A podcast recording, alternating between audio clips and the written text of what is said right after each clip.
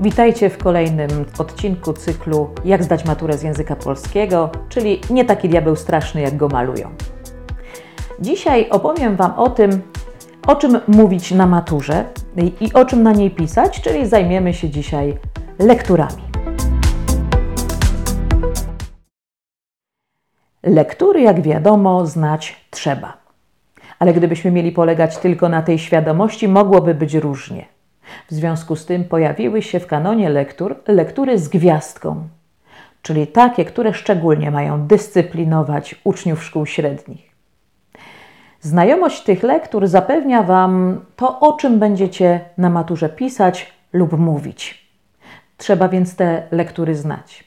I warto tu wspomnieć, że w zbiorze lektur z gwiazdką znajdują się nie tylko lektury ze szkoły średniej, ale również z gimnazjum. Przypomnę Wam, jakie utwory z gimnazjum zaznaczone są jako y, obowiązujące również na maturze. Będzie to Zemsta Fredry, druga część Dziadów Adama Mickiewicza, wybrana powieść Henryka Sienkiewicza. Wiem, że w różnych szkołach to były różne powieści. Bajki Ignacego Krasickiego, Fraszki i Treny Jana Kochanowskiego. Warto sobie więc te lektury przypomnieć. A do nich dochodzą lektury ze szkoły średniej, lektury z gwiazdką, czyli Dziadów część trzecia Mickiewicza, tegoż samego Pan Tadeusz, Lalka Bolesława Prusa, Wesele Stanisława Wyspiańskiego, Ferdydurkę Witolda Gombrowicza, wybrane opowiadanie Bruno Schulza ze sklepów cynamonowych oraz Bogu Rodzica pieśni, treny i psalm Jana Kochanowskiego. To jest ten żelazny zbiór, do którego na pewno warto się będzie odwoływać na maturze. To jeszcze nie brzmiałoby groźnie, bo mogę, a nie muszę. Nie.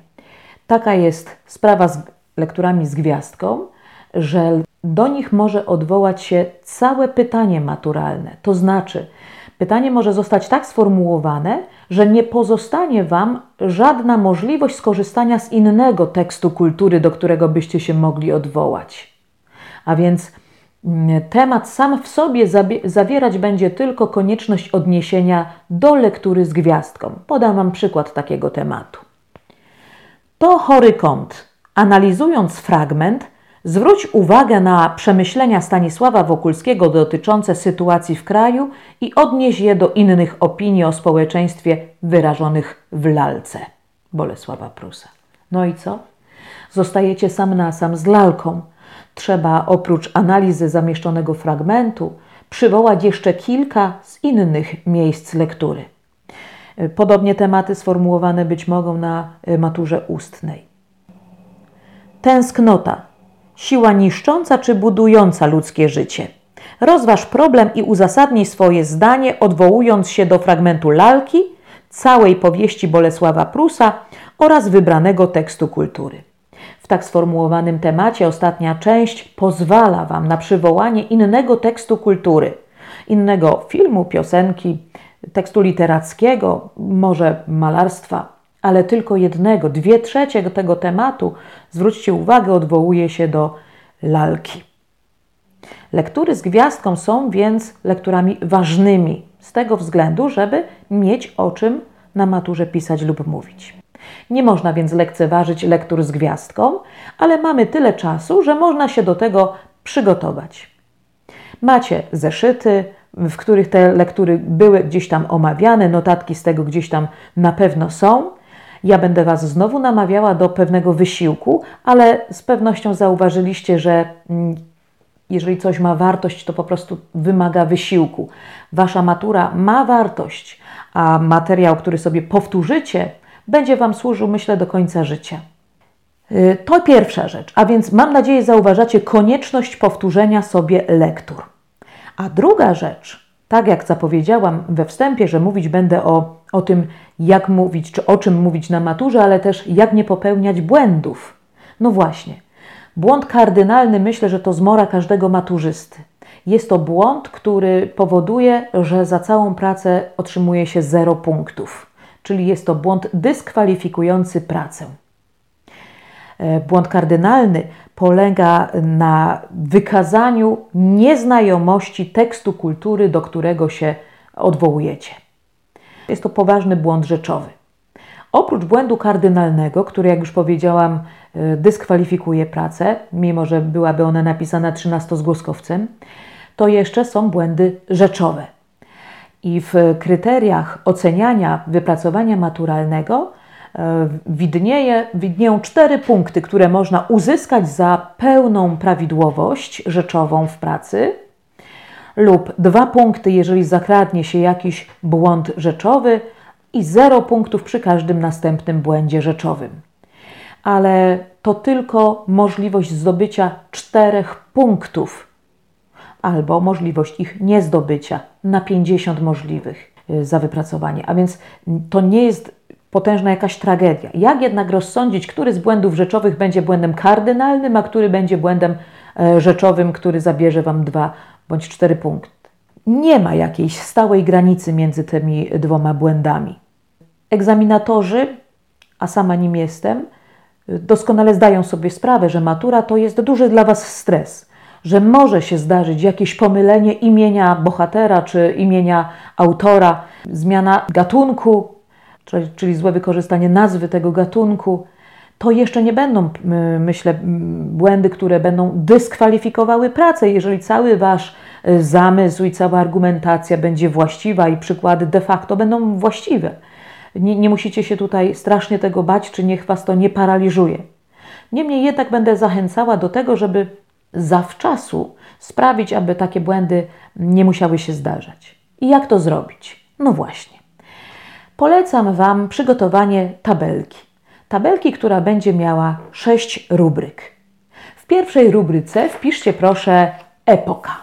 W drugiej autor i tytuł. W trzeciej gatunek. W czwartej imiona bohaterów, zróbmy to łamane na archetypy. W piątej wydarzenia, łamane na toposy.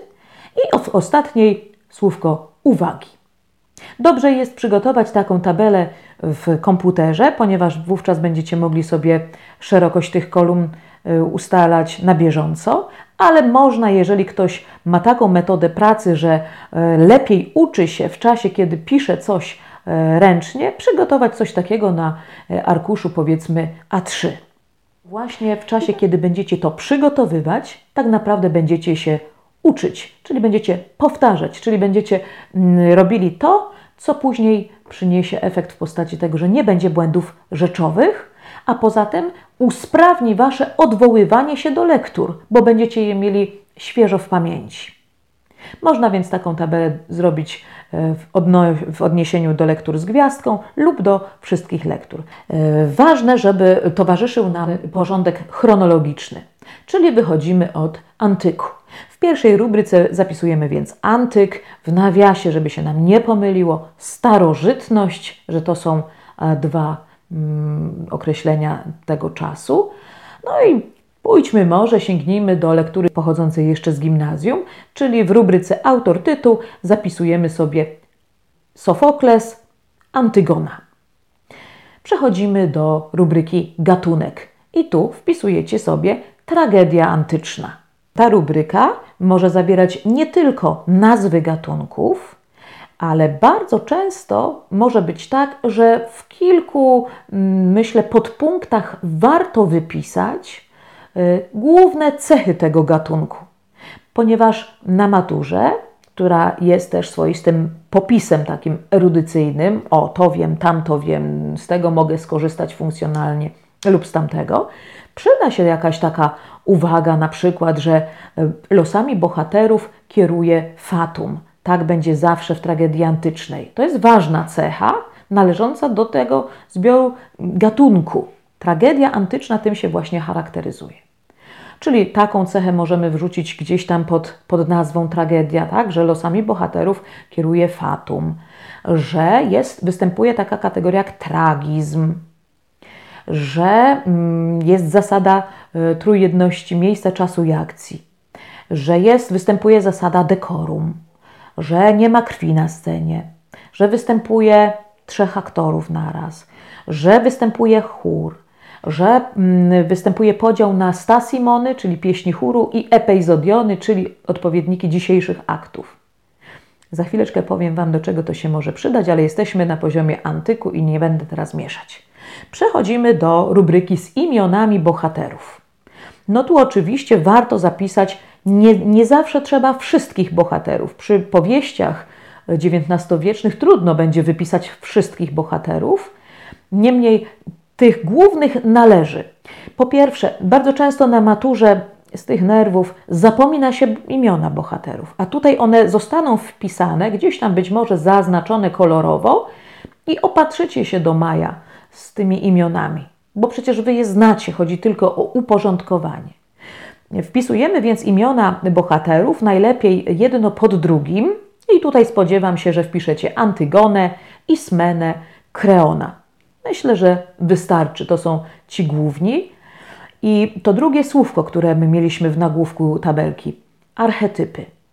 Przypomnę Wam, że archetypy to takie wzorce funkcjonujące w zbiorowej podświadomości, wzorce zachowań, postaw, e, które są uniwersalne i do których odwołują się dzieła sztuki z różnych epok. A więc szukamy takiego uniwersum. No i oczywiście znajdziemy. E, I sobie zapiszemy przy imieniu Antygony, napiszemy sobie myślnik kobieta broniąca swoich racji. Albo jeżeli ktoś chce krócej, kobieta niezłomna.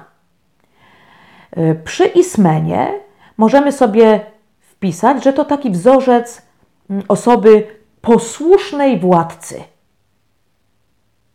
Może łamane czy średnik lękliwej. Tamta odważna, ta lękliwa. Kreon. Kreon, jeżeli sięgniecie do notatek z gimnazjum, zapewne zauważycie, że to taki model władcy. No i tutaj można różnie o nim mówić. Motyw, motyw to będzie archetyp złego władcy, ale sprawa jest dyskusyjna. Raczej bym można powiedzieć motyw, y, archetyp y, tragicznego władcy. To sprawa na dłuższe omawianie. Macie je za sobą y, w czasach gimnazjów, więc myślę, że wiecie o czym mówię. Przechodzimy do kolejnej rubryki wydarzenia i toposy. Y, żeby się nie myliło, co było w której lekturze. No w przypadku Sofoklesa, w tej chwili mówimy o Antygonie, ale pamiętamy, że w szkole średniej y, jego utworem y, będzie król Edyp. I teraz, żeby nam się nie pomylili, nie pomyliły wydarzenia czy bohaterowie, właśnie zapisujemy je sobie w odpowiednich rubrykach. No i teraz to wydarzenia, to tak, żeby wiedzieć, o co tam chodziło, czego dotyczyła fabuła, tak? czyli wydarzenia, czyli śmierć braci Antygony, zakaz pochowania mm, brata uznanego za najeźdźcę, czyli Polinejkesa i e, decyzja Antygony o tym, że pochowa brata, ponieważ jest to zgodne z prawami boskimi, ale tym samym sprzeciwi się ona rozkazom władzy ziemskiej, czyli Kreona. Krótko, jakoś to zapiszcie tak dla siebie, swoimi słowami. Tak tylko zarysujcie e, te wydarzenia. Natomiast, natomiast drugie słowo w rubryce u góry to toposy. Toposy to motywy. Motywy pojawiają się w różnych dziełach sztuki, w różnych epokach. I są to takie mm, miejsca wspólne, czyli takie e, też byśmy powiedzieli uniwersalne motywy, które będziemy mogli odnaleźć w lekturach, w dziełach sztuki różnych epok. Na przykład, co jest motywem w, w Antygonie? No, tragizm wyboru między sprawami ludzkimi a boskimi, między prawami ludzkimi a boskimi. Tak? Ten motyw, towarzyszący wielu późniejszym tragicznym wyborom, jest e, toposem uniwersalnym. E, takim motywem będzie odwaga i bezkompromisowość, odważne trwanie w obronie swoich racji. Tak? Taki będzie motyw. Motyw takiej, taki będzie znajdował się w Antygonie. No i ostatnia rubryka uwagi to jeżeli coś znajdziecie w zeszycie dotyczące Antygony i tam na przykład nauczyciel w szkole powiedział, że to jest szczególnie ważne, zaznaczyliście to sobie jakimś kolorem czy wykrzyknikiem, to być może warto to sobie właśnie w tej rubryce gdzieś tam, gdzieś tam wpisać. Podkreślamy, przechodzimy do y, kolejnego y, wiersza naszej tabeli. Przechodzimy do średniowiecza, więc w pierwszej rubryce średniowiecze, w drugim Bogu Rodzica. Autor jest nieznany, więc możemy napisać mm, tekst anonimowy. E, w gatunku wpisujemy sobie pieśń maryjna. No i przechodzimy do imion bohaterów i archetypów. No, dziwnie się to robi przy tekstach z liryki, ale wiemy, że w mm, Bogu Rodzicy e, występuje motyw, e, motyw. To będzie następna gdzieś tam rubryka, motyw Daisies, który zakłada jednak obecność trzech osób: Matki Bożej, Jana Chrzciciela i e, Jezusa. I te trzy osoby występują w utworze, a więc można je sobie wypisać przy czym dodajemy znowuż określenie archetypu. Maryja z pieśni Bogu Rodzica to orędowniczka, czyli osoba, która się wstawia za ludźmi. Podobnie Jan Chrzciciel też występuje w tym utworze w tej roli. Yy, przechodzimy do rubryki wydarzenia i toposy.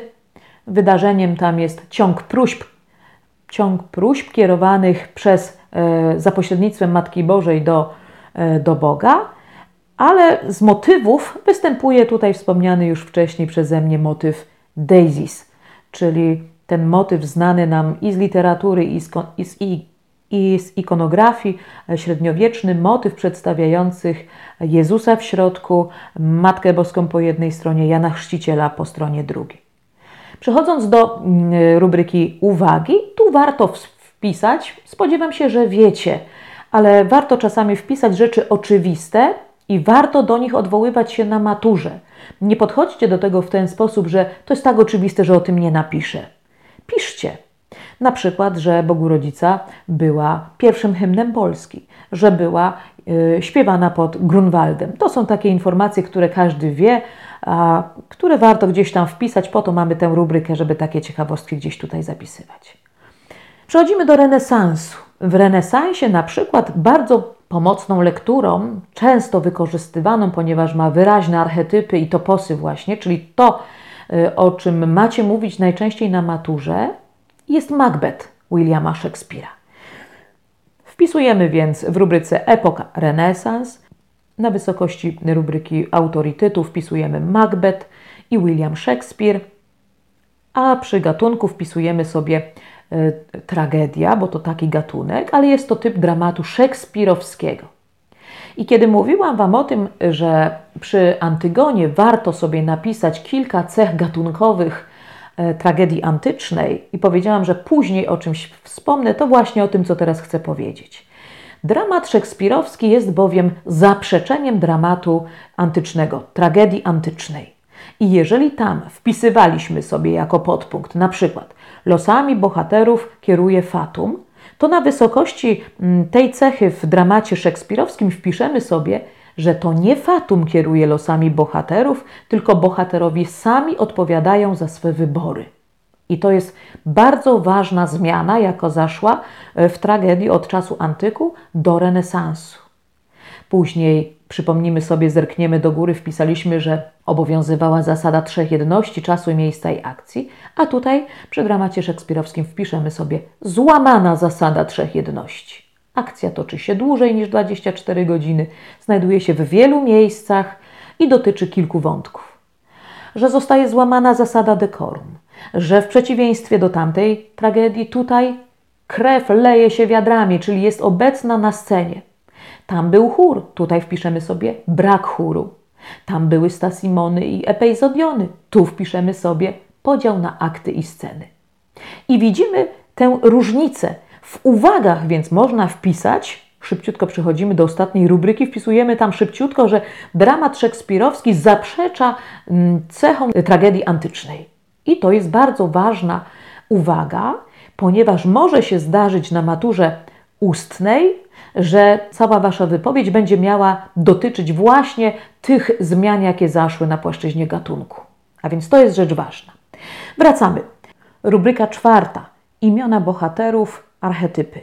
I tu wpiszemy sobie oczywiście Macbeta i zauważymy, że to archetyp, czyli wzorzec złego władcy, ale również człowieka, który zmienia się pod wpływem dziejących się wydarzeń, pod wpływem wyborów, których dokonuje. A więc archetyp bohatera dynamicznego, a my już wiemy, że tych bohaterów dynamicznych e, w dziejach literatury było wielu. On więc tutaj sobie zdajemy sprawę w tym momencie, zapisujemy to, że to jest taki przykład właśnie bohatera dynamicznego. Lady Macbeth to zła żona, ale problem jest, wiecie, że jest bardziej złożony. Ona to wszystko, co zrobiła, zrobiła z miłości do męża i z powodu własnych ambicji, a więc być może też archetyp kobiety ambitnej. Ale też zwróćcie uwagę, ona e, kończąc tragicznie, bo odbierając sobie życie, mm, poprzedziła to jeszcze chorobą psychiczną, czyli możemy powiedzieć, że będzie to też archetyp bohaterki chorej psychicznie. E, król Duncan to oczywiście ofiara i ofiara w trzech różnych pojęciach, ponieważ był przede wszystkim władcą, a więc zostaje zamordowany jako władca, taki archetyp zamordowanego władcy. To będzie w motywach, później nazwiemy to królobójstwem. E, był też krewnym Macbeta, a więc widzimy tutaj e, taki archetyp jak gdyby mm, Abla, czyli zamordowanego przez e, członka rodziny. Ale też był gościem na dworze Macbeta, więc zostaje zamordowany jako, jako gość, czyli mm, to, to zjawisko tutaj narusza po, ten porządek taki mm, naturalny, gdzie e, gość powinien być bezpieczny w progach mm, goszczącego. Banko to przyjaciel, ale też ofiara, i wiedźmy, bo o nich warto wspomnieć y, w tej tabelce. Wiedźmy to z kolei archetyp pokusy. Z kolei następna rubryka to rubryka mm, wydarzeń i toposów. Tutaj na pewno tym nadrzędnym toposem będzie motyw władzy. Tak? I tutaj jakkolwiek na nią spojrzymy, i władzy takiej totalitarnej, i e, władzy, która miała być w założeniach piękna i, i dlatego właśnie Macbeth chciał być królem, żeby być dobrym królem, ale tak się nie stało, więc ten mechanizm władzy bardzo szeroko pojętej. Drugim mechanizmem jest mechanizm, można go nazwać krew pociąga krew, czyli e, ten cykl zbrodni, który towarzyszy zdobywaniu władzy. Można też zauważyć topos rozkładu małżeństwa. Y, bardzo często na maturze pojawia się motyw małżeństwa w ogóle, małżeństwa jako takiego, i trzeba ten, to zagadnienie jakoś tam skonkretyzować, i wówczas można się odnieść do tego, że właśnie w Macbecie widzimy rozkład małżeństwa. Takie, myślę, zasadnicze motywy przy, e, przy Macbecie warto wpisać do tej rubryki. Sprawdźcie w notatkach, być może jeszcze na coś zwróciliście uwagę e, na lekcjach. To właśnie to jest to miejsce, żeby te wydarzenia tutaj e, sobie wpisać. No, w uwagach, w uwagach to tylko ta jedna rzecz, już o niej mówiłam, że dramat szekspirowski zaprzecza tragedii antycznej na poziomie gatunku. Tak? Warto sobie coś takiego, takiego wpisać. Mm, tutaj idziemy, podkreślamy tę lekturę i idziemy do kolejnych, czy tam chcecie pieśni Jana Kochanowskiego, czy treny, czy jak, jakiś inny utwór. I podkreślacie znowu grubą krechą, idziecie do baroku, etc., tak do współczesności. Y, jeszcze przecież nie skończyliście omawiać wszystkich utworów, więc tabela pozostaje otwarta i tak jak będziecie omawiać na lekcjach poszczególne lektury, tak warto je za gorącego prawa do tej tabeli wrzucić. Zwróćcie uwagę, taka tabela, myślę, bardzo imponująco będzie wyglądała, ponieważ zbiera rzeczy najważniejsze yy, dotyczące najważniejszych lektur, jeśli zrobicie tylko te z gwiazdką, lub w ogóle lektur, o których mówiliście. Tyle na dziś. Myślę, że kolejne spotkanie, znowu dotyczące matury, e, zachęci Was do tego, żeby dzisiaj zasubskrybować ten kanał i jak przystało na koniec lekcji, zachęcam, żeby nacisnąć dzwoneczek. Do zobaczenia.